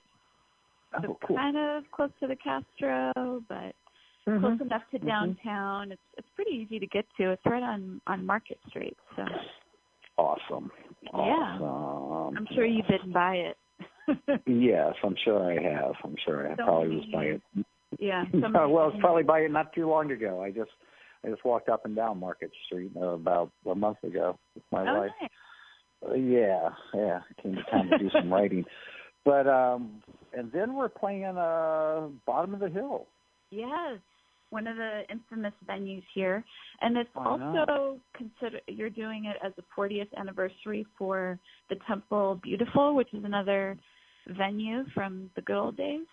Right. That's right. That's right. Jeffrey Pond is putting this on. I think he might be doing a series of shows, and this is the first one. Okay. Um, that was a terrific place to play, and and, and pretty important in the uh, in as far as San Francisco punk rock is concerned.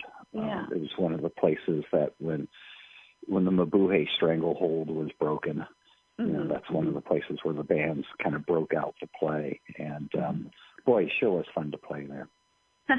Was it? It was an actual temple at some point.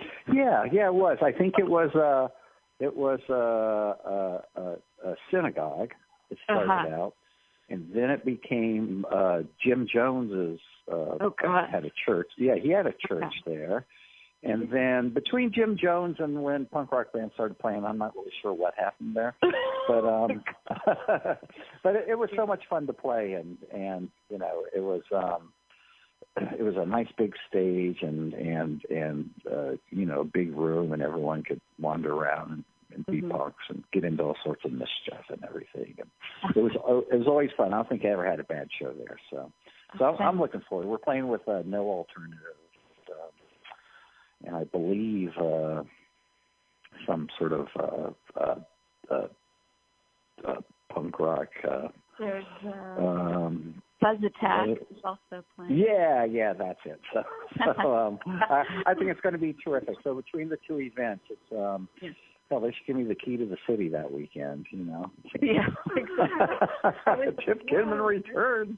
There's a bunch of interesting things happening back to back. Okay, got to clear out my schedule. Got to get ready. There you go. There, you, you and everyone else. Yes, yes, you definitely mm-hmm. want to get the word out. So how did it come about, putting the shows together? Well, um, putting the shows together, uh, Jeffrey Pond came, uh, he was in Los Angeles, and mm-hmm. uh, he came to a, a Ford Madox Ford show that we were doing at, um, at, at a mall of all places. And um, at, and and he came, and uh, and I had met him, of course, back in the day, but, you know, it was nice to see him again after all those years. And he yeah. had mentioned that um, he was putting something like that together. And that was before I had any idea that that, that the Dills were going to be back together. And he asked if uh, Ford Madox Ford would be interested in coming on the plane. And, and mm-hmm. of course, I said yes. Um, and then um, between between that show and um, and right now, uh, well, well, uh, my brother Tony, he passed away, yeah. and then um, and then um, we had the bright idea of putting the Dills back together, which was uh, which it, it was kind of odd. It was it, it, it came together by accident. You know, I had spent Tony and I had spent forty, forty-one, forty-two years of saying, no, no, no, we don't, we're not going to do it. You know, no Dills reunion, no Rank and File reunion, no Blackbird reunion, no Cowboy Nation reunion. You know, we, we, we always moved forward. That's why that's why we had all those bands, because we always moved forward. You know, right? We didn't we didn't keep going and going and going on the same thing, mm-hmm. and um, we just simply weren't interested in that. And um, uh, anyway, Ford Madox Ford was offered a show, and we were unavailable to play it. In San Diego, we were unavailable to play it because our, our drummer was unavailable. So uh, Giuliano, my uh, who, my son, who plays guitar in Ford Madox Ford, he said, "Well, why don't why don't we do it as the Dills?" He said, "I'll play drums," and uh, the man doesn't play drums, and and he said, "And I'll bring I'll bring along Brian, my friend, to play bass." Mm-hmm. And, um, and I thought about it for a second. I said, "You know, you don't play drums. You guys are twenty-one, twenty-two years old. What yeah. could go wrong? Let's do it. Let's do it." You know, that's, that's the best way to start a punk rock band. In fact, that's right. When, when yeah. we did start the Dills, um, our drummer, the one on I Hate the Rich, Buddy Haight, he, he'd only been playing drums for two weeks. Oh, so, wow. Yeah. So, um, so anyway, so we started rehearsing, and it just sounded terrific. It, it's, you know, before I accepted the gig, I said, well, let's get together and play and just make sure, you know, I, I, I can't embarrass myself. So, so we got together, and um, it just sounded so good. And, and, and those two guys really brought the punk rock. So, um, so, you know, we've, we've started playing, and shows have been sold out, and it's, it's been a, tons of fun. Tons sounds, of fun.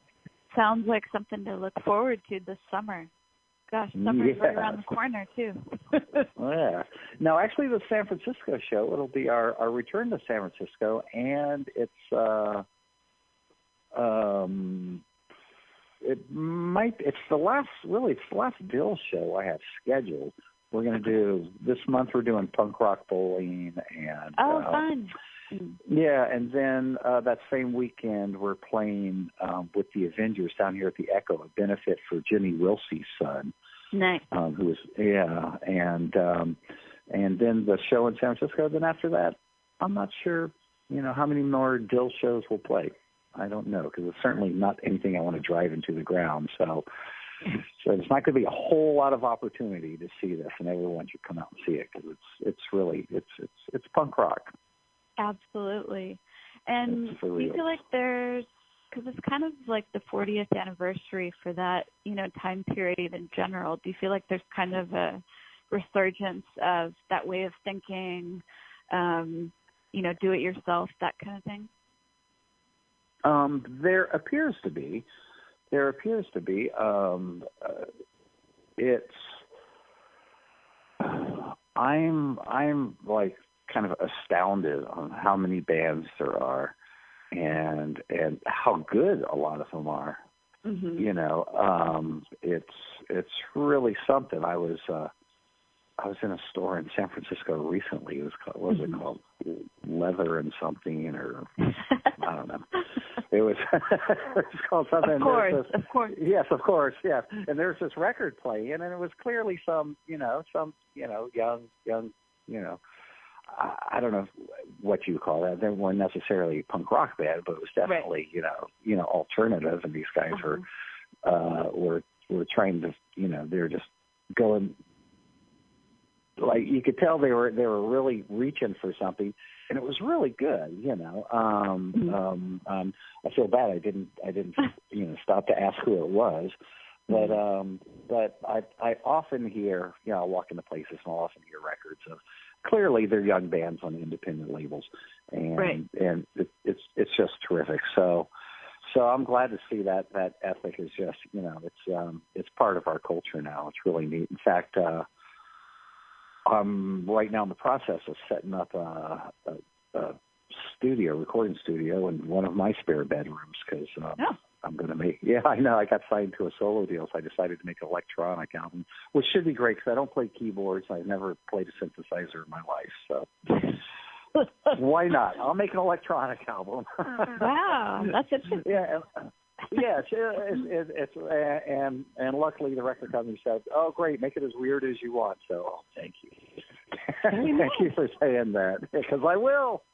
That's great. And how did that come about? Was that kind of something well, that you were um, working on? Um, not really. Well, well, Ty Segall covered um, Class War, mm-hmm. and and and had pretty good success with it. And so I went, I went to his, I went to his record company, um, In the Red Records, and I uh, uh, just to pick up a couple copies of the records and, and meet, uh, uh, you know, Larry Hardy, who runs the label, and, and that sort of thing, and. Uh, And I just mentioned to him that, hey, you know, um, you know, I, I want to put out a want to put out a, a record. And he said, well, what are you what are you interested in doing? And I said, well, I, you know, I've been listening to a lot of uh, Eno and Kraftwerk, and I think mm-hmm. I want to make an elect- I think I want to make an electronic album. He said, great, I'm in. Make it as weird as you want. Here's a check. So, that's like the ideal answer that every musician wants to hear. I know. I know. I just drove away going, oh, yeah. Oh, yeah. Okay, I can do this. So then, of course, I'm going, oh, my gosh, what have I gotten myself into? Right. But, um, hey, hey, but you know what? I got this. I was in Blackbird. I can make, a, I can make an electronic album. There you go. Yeah, yeah. That's and I think the, and I think the fact that I, I really – don't know how to play keyboards and I don't know how to play synthesizer. That'll probably work in my favor because because I don't know the you know I, I I don't know the rules. I don't know any of that stuff. So well, that's so, um, yeah. So here it comes. It's it's it's, it's a very punk rock attitude, which mm-hmm. brings you back to your your your question. A very punk rock attitude and do it yourself attitude. It's like yeah, yeah I can do it. Sure, why not? You know, if uh, if if uh, Tangerine Dream could do it, I can do it.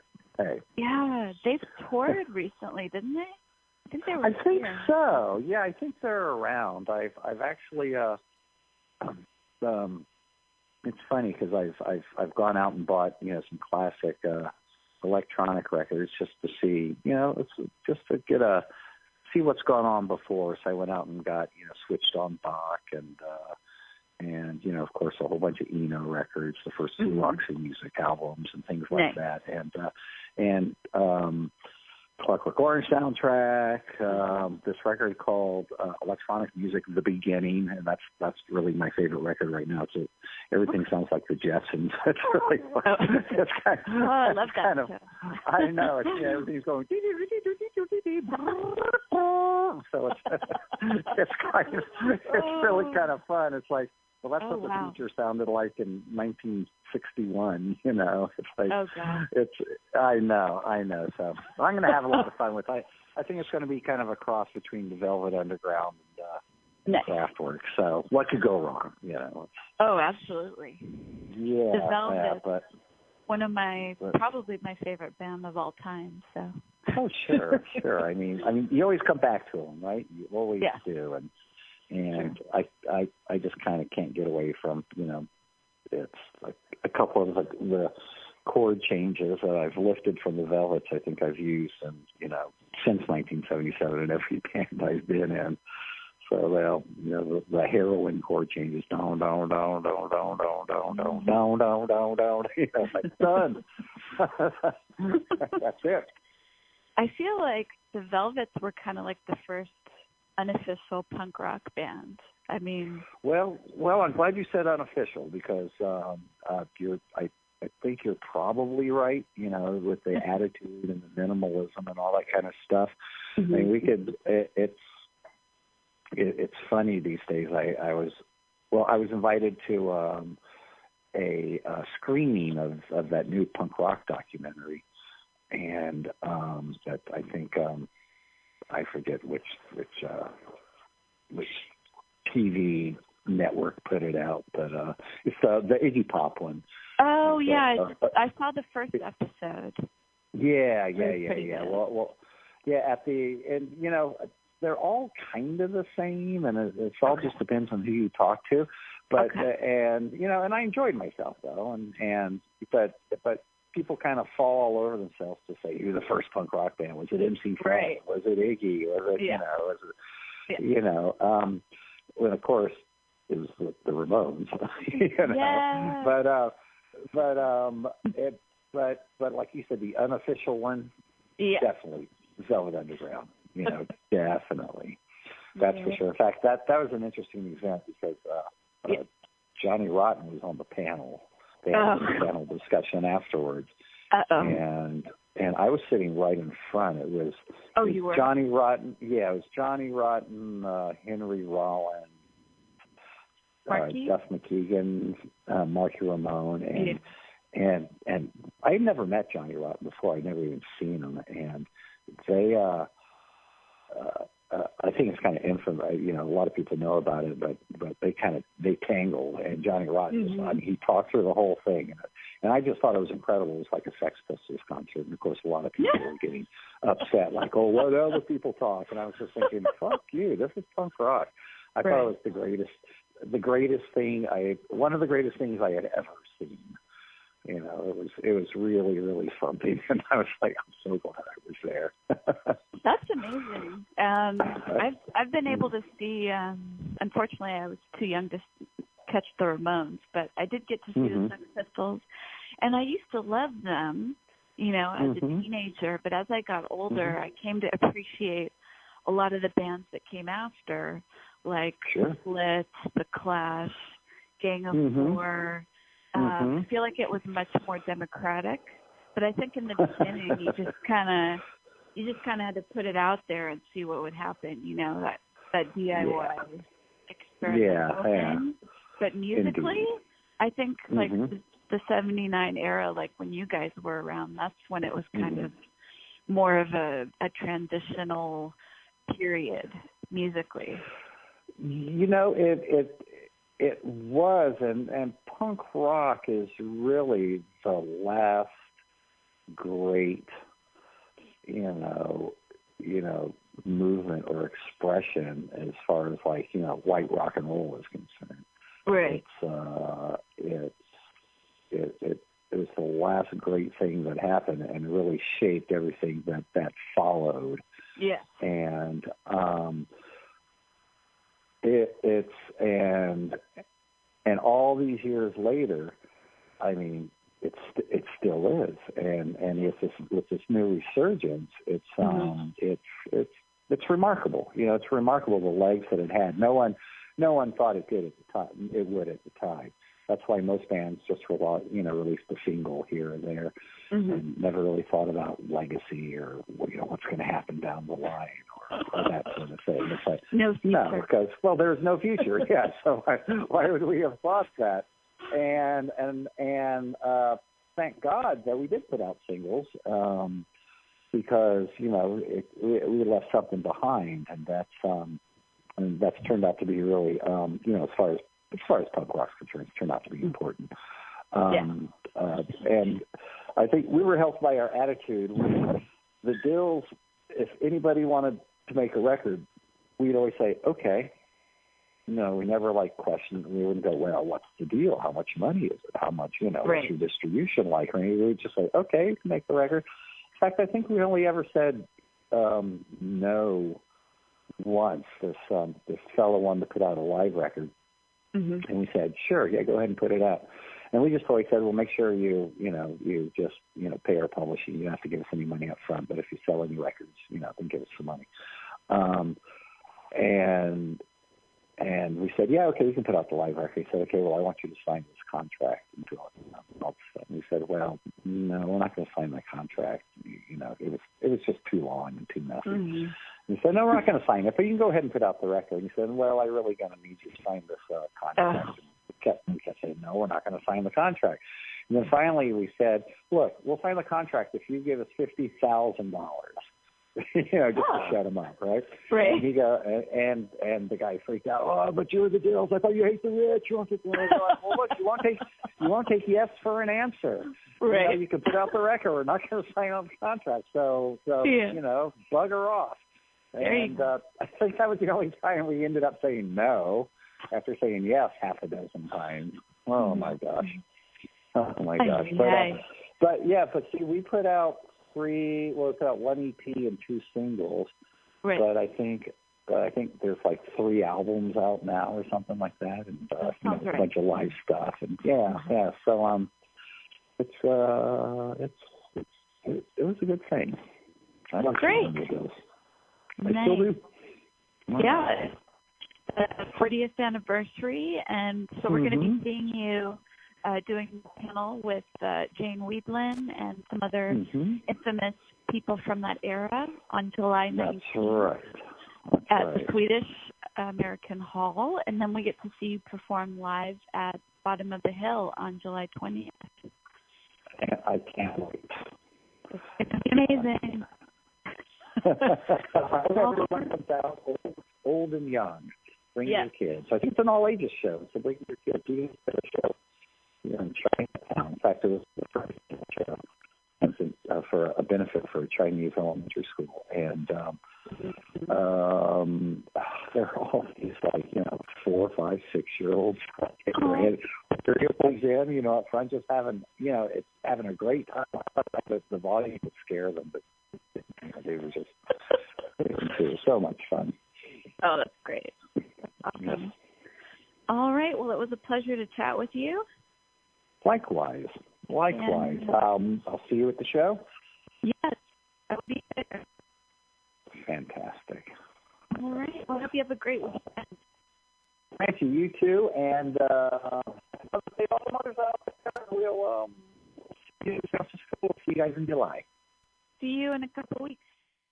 Okay, bye-bye now. Sorry for the shitty sound quality. You'd think with all of these, the time that they've had to frickin' make sound quality great, they would figure it out, but no. But you know what? We made it fucking work. Um, I have to say the sound quality for this particular app is impeccable compared to some of the other ones. But again, not perfect. But uh, glad that you were able to tune in, and you just heard three back-to-back amazing interviews. First one was with Steve from Flipper, and they're playing a sold-out show at the Great American Music Hall right here in this beautiful city of San Francisco. The Next and Frightwig are going to be opening for them. So you definitely get your tickets or find another way to get in. And also July nineteenth, this upcoming Friday at Swedish American Hall, uh, you can see Chip Kinman from The Dills, Teresa, Pleasant Gehman, Peter Case, and uh, you might know her from The Go-Go's, Jane Weedlin. Uh, they're all going to be discussing uh, some of the stories, or possibly ones that you didn't hear in that interview that I did with Teresa and Pleasant. It was a great interview. It was kind of overwhelming to do because it's there's so much, you know, to take in. But I, I wonder if it's going to feel like as great to to hear it live. So uh, we'll see how that goes. Uh, make sure to get your tickets uh, through Eventbrite for that event.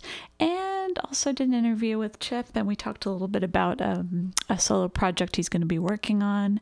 But you definitely also want to catch him at War Stories July nineteenth, and July twentieth. Uh, the Dills will be part of an evening uh, Tr- making a tribute to the Temple Beautiful, which was uh, a venue that a lot of punk rock bands that you've heard of uh, played at uh, back in the day. Uh, so you want to get your tickets for that show. Again, that's July twentieth at Bottom of the Hill.